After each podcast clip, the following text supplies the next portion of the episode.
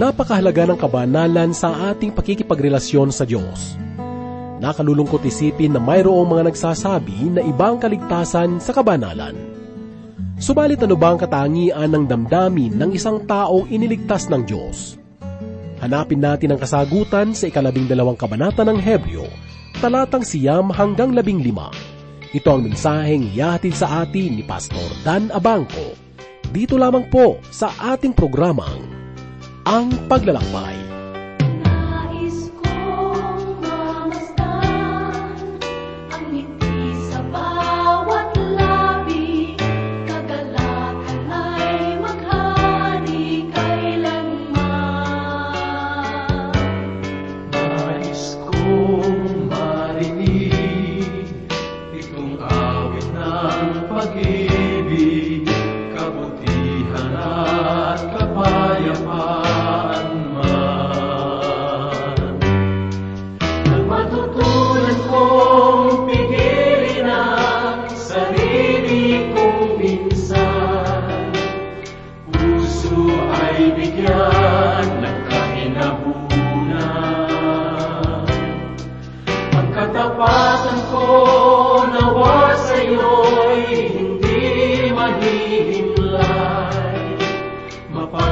Mapagtiis na puso, kabaitan ang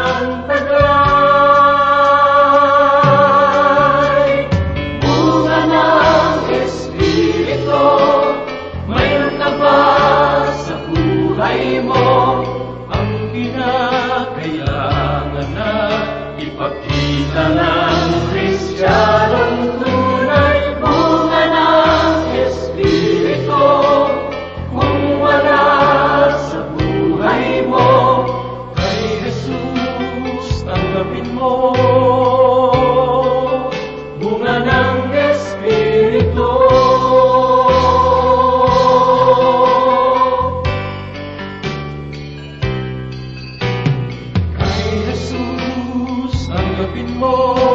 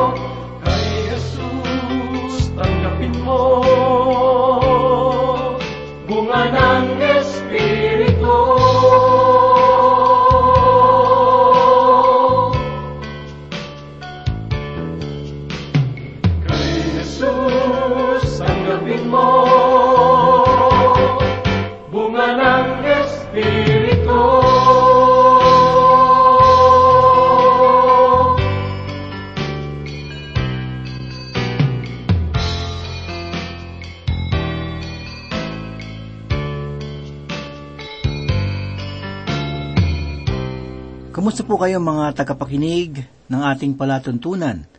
Purihin po ang Diyos sa oras na ito sapagkat muli tayo pong mag-aaral ng kanyang banal na aklat.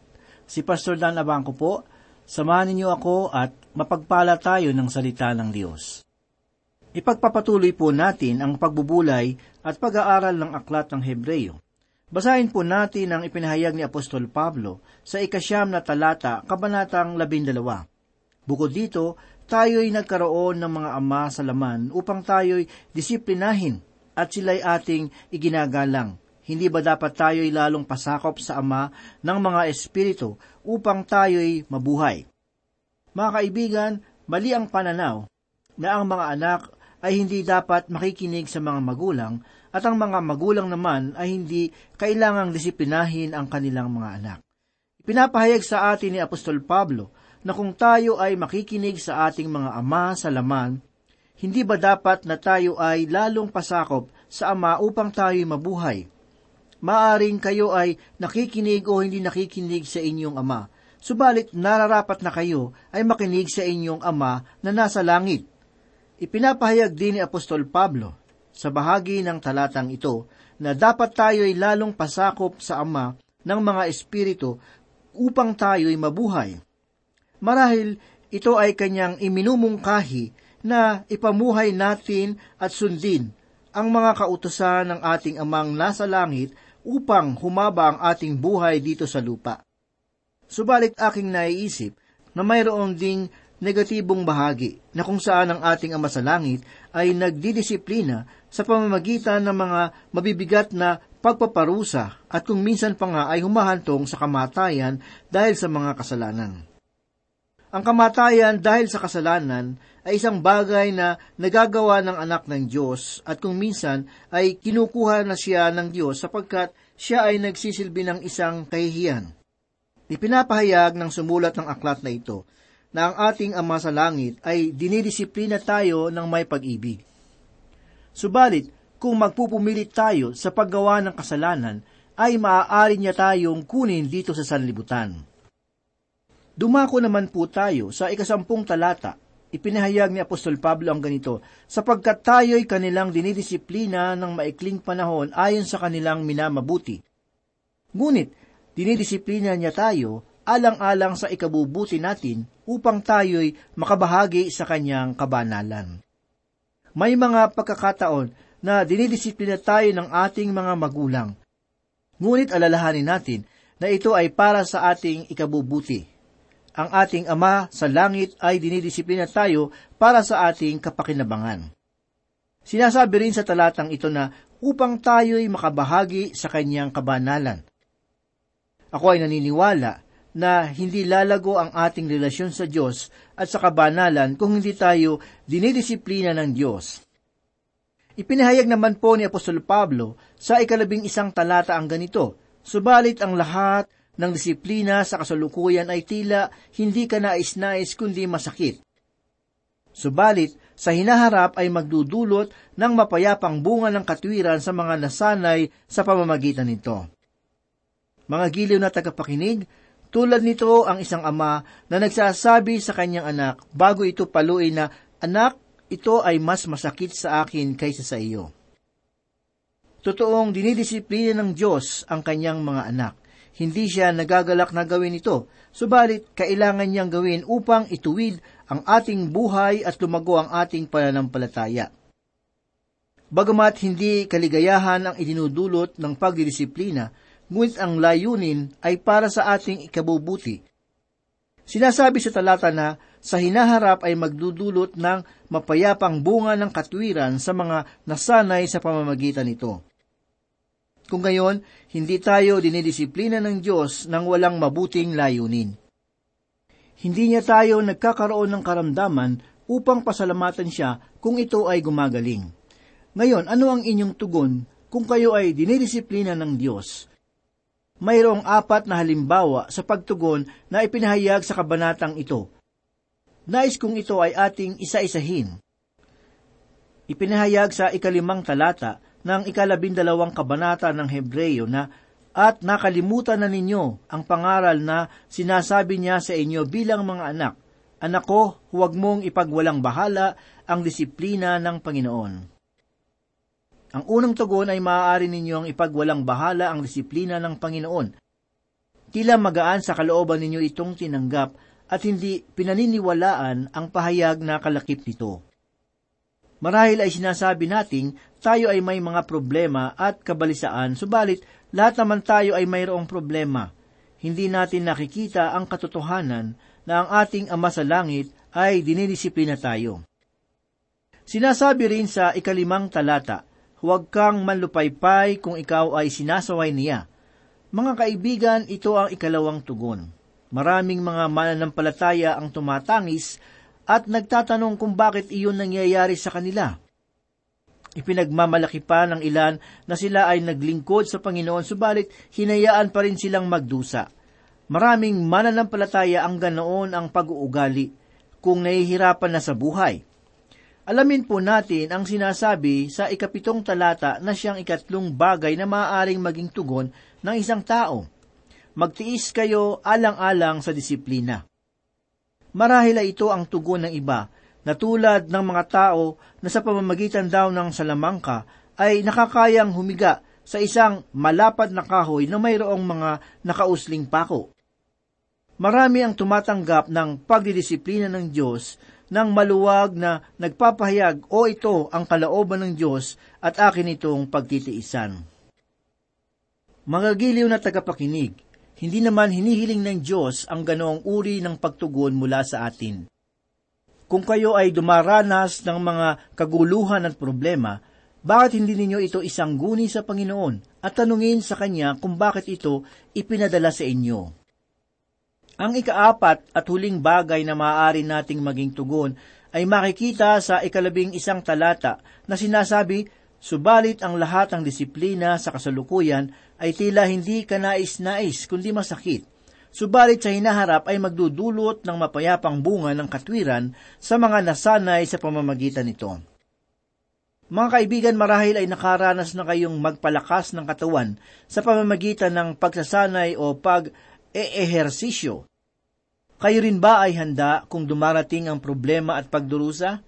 Sapat ba ang inyong naging pagsasanay kung may mubungad na kaaway sa inyong buhay? Mga giliw na tagapakinig, ang lahat ng mga nangyayari sa ating buhay ay mayroong layunin at dapat tayong lumago sa pamamagitan nito tulad ng mga mahihirap na pagsasanay sa ehersisyo na ginagawa ng mga atleta. Sinasabi ni Apostol Pablo sa ikasyam na kabanata ng unang Korinto talatang dalawampu at pito ang ganito, Ngunit, sinusupil ko ang aking katawan at ginagawa ko itong alipin upang pagkatapos na makapangaral ako sa iba, ako mismo ay hindi itatakwil. Makikita natin na sinusupil o dinidisiplina ni Apostol Pablo ang kanyang sarili upang hindi siya mahulog sa mga pagnanasa ng kanyang laman, sapagkat ayaw niyang humarap sa presensya ng Diyos sa darating na panahon na hindi nakalulugod. Mga kaibigan, kailangan nating sanayin ang ating sarili sa mga pagdidisiplina ng Panginoon upang huwag tayong masadlak sa kalagayan na binanggit sa mga sumusunod na talata. Sa ikalabing dalawang talata ay ganito naman po ang ipinahayag ni Apostol Pablo. Kaya't itaas ninyo ang mga kamay na nanghihina at muling palakasin ang mga tuhod na nanlulupaypay mga giliw na tagapakinig, huwag nating hayaan na manghina ang ating buhay pananampalataya. At sa tuwina ay dumadaing at nagrereklamo. Naaalala ko ang isang tao na kapag siya ay tinanong kung kumusta na ang kalagayan, ay sinasabi niya ito sa loob ng labing limang minuto at ang katapusan nito ay laging hindi mabuti ang kanyang kalagayan. Kaya't hindi ko na siya muling tinanong siya ay nagpapaikot-ikot na lupaypay ang kamay at may mahinang tuhod. Mga kaibigan, lagi nating tatandaan na mayroong Diyos na laging nakamasid sa atin. Paano ba ninyo tinatanggap ang mga pagdidisiplina ng Panginoon? Pinagtitiisan ba sa pamamagitan ng pagsasanay at pagsupil sa sarili? Nasasabi ba ninyo na siya ay aking ama at kanya akong dinidisiplina? mayroong layunin at mayroong aral na nais kong matutunan. Simulan nating alamin kung ano ang mga layunin ng Diyos, bakit niya ginagawa ito sa atin. Alamin po naman natin ang sinabi ni Apostol Pablo sa ikalabing tatlong talata. Ganito pa ang sinabi, At gumawa kayo ng matuwid na landas para sa inyong mga paa upang huwag malinsad ang pilay, kundi bagkos ay gumaling. Nais kong sabihin na hindi ko lubos maunawaan ang nais na ipahayag ng sumulat ng aklat na ito sa kanyang sinabi na gumawa kayo ng matuwid na landas para sa inyong mga paa. Ang ibig kaya niyang sabihin ay lumakad tayo ng matuwid upang ang mga nanghihinang mananampalataya ay sumunod sa ating mga landas? O kaya ay dapat ba tayong lumakad na may kabanalan upang tayo ay tularan at maging halimbawa ang ating mga buhay pananampalataya. Maraming mananampalataya ang tila mga pilay sa paglakad sapagkat lagi silang nagrereklamo at nangungutya. Hindi sila mabuting patotoo para sa Diyos. Nagiging katisuran ng kanilang mga buhay at karamihan ay magpakunwari. Ganito naman po ang ipinahayag ni Apostol Pablo sa ikalabing apat na talata. Pagsikapan ninyong magkaroon ng kapayapaan sa lahat ng kabanalan na kung wala nito'y walang sinumang makakakita sa Panginoon. Ang ibig sabihin ni Pablo sa sinasabi niya ay, pagsikapan ninyong magkaroon ng kapayapaan sa lahat. Mayroong mga tao na ayaw ng kapayapaan. Nais kong ipamanhik na tayo ay tumakbo na kasabayang iba pang mga mananampalataya. Pagsikapan natin na makasundo at magkaroon ng kapayapaan sa lahat ng tao. Ang sinasabi niya na mahusay na kabanalan na kung wala nito ay walang sinumang makakakita sa Panginoon. Ang ibig sabihin ay magkaroon tayo ng malinis at walang kapintasang buhay sa Panginoon, sapagkat walang sinumang makasalanan ay makakakita sa Diyos. Ang kapayapaan at kabanalan sa pamamagitan ng dugo ng Panginoong Heso Kristo ay nagkaroon tayo ng katwiran. Ipinahayag ni Pablo sa unang talata ng Aklat ng Roma sa ikalimang kabanata ang ganito, Kaya't kung tayo ay inaring ganap sa pamamagitan ng pananampalataya, mayroon tayong kapayapaan sa Diyos sa pamamagitan ng ating Panginoong Heso Kristo. Kung mayroon tayong kabanalan, ito ay sa dahilan na inari tayong ganap ng Panginoong Heso Kristo.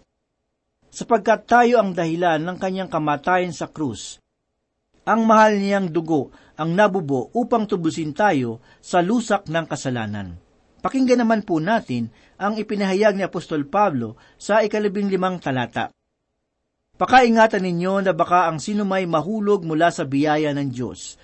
Baka may ilang ugat ng kapaitan ang sumibol at bumabagabag sa inyo at mahawa nito ang marami. Ang salitang pakaingatan na binanggit sa talata ay may kinalaman sa kalagayan ng relasyon natin sa Panginoon. Sinabi ni Apostol Pablo sa ikalawang talata na pagmasdan natin si Jesus na nagpasakdal ng ating pananampalataya. Ang ibig sabihin ay magkaroon tayo ng pamumuhay na tulad ng sa Panginoong Hesus. Pinapaalalahanan tayo ni Apostol Pablo sa sinabi niya na baka ang sinumay mahulog mula sa biyaya ng Diyos. Ang salitang mahulog na ginamit sa talatang ito ay nangangahulugan ng pagtalikod.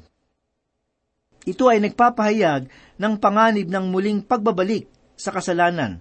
Ang ibig sabihin nito ay kaunting pag-iingat.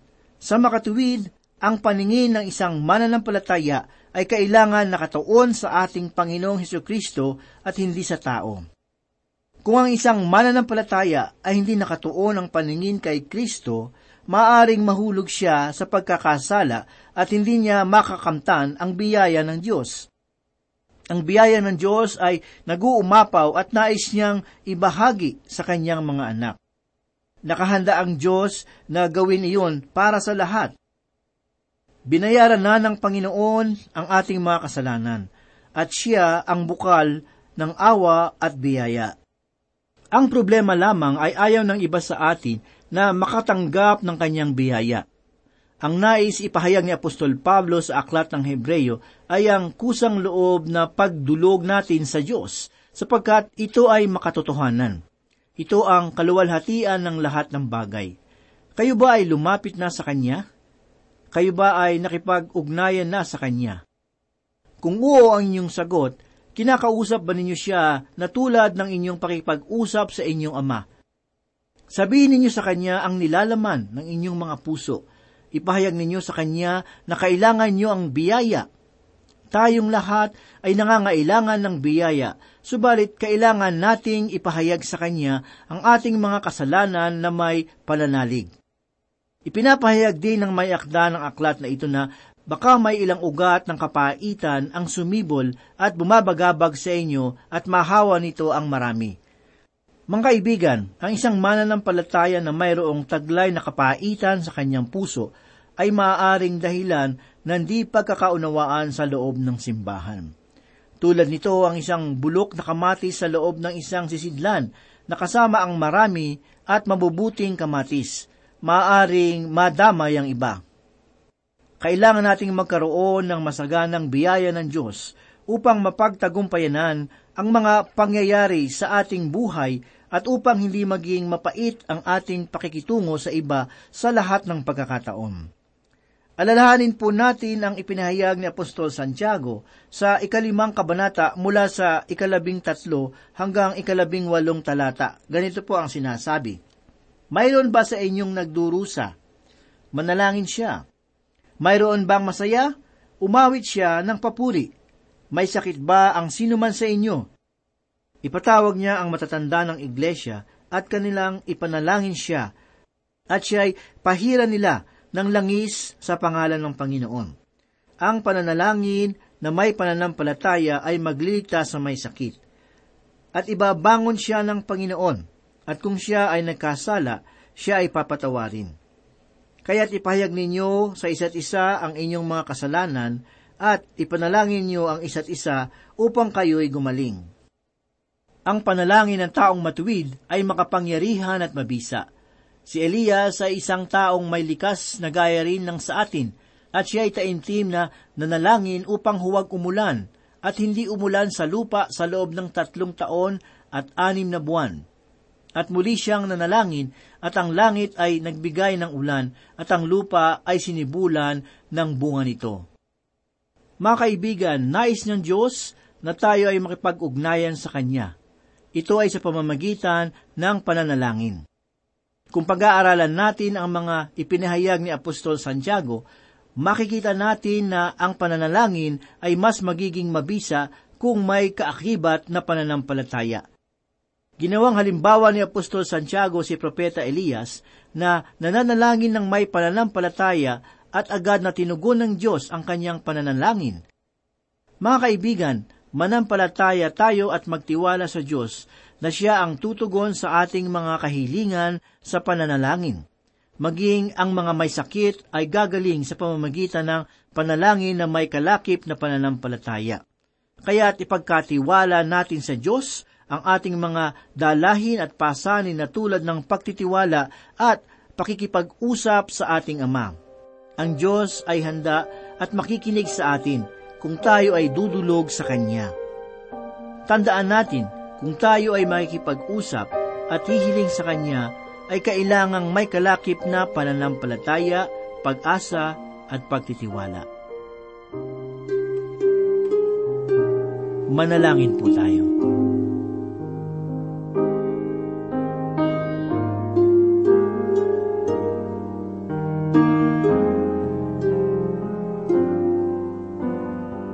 Salamat o Diyos sa pagkain ng aming kaluluwa na nanggaling sa iyong mga salita. Panginoon, tulungan mo kaming maging matagumpay sa aming paglakad at laging maingat sa aming mga ginagawa upang ang aming buhay ay maging mabuting halimbawa sa lahat. Salamat sa iyong mapagpalang salita. Nais din po namin idalangin, Panginoon, ang aming bansa, especially yung aming ekonomiya. Hinihiling po namin, Panginoon, na bigyan mo po ng tagumpay ang mga existing na mga negosyo sa aming bansa ngayon. At yung mga nagsisipagbukas na negosyo ay sana po ay tulungan mo po sila upang sila po ay magkaroon, Panginoon, ng tagumpay sa kanilang mga negosyo. Sa aming mga kababayan na naghahanap ng hanap buhay, malaki po ang problema ng aming bayan sa unemployment.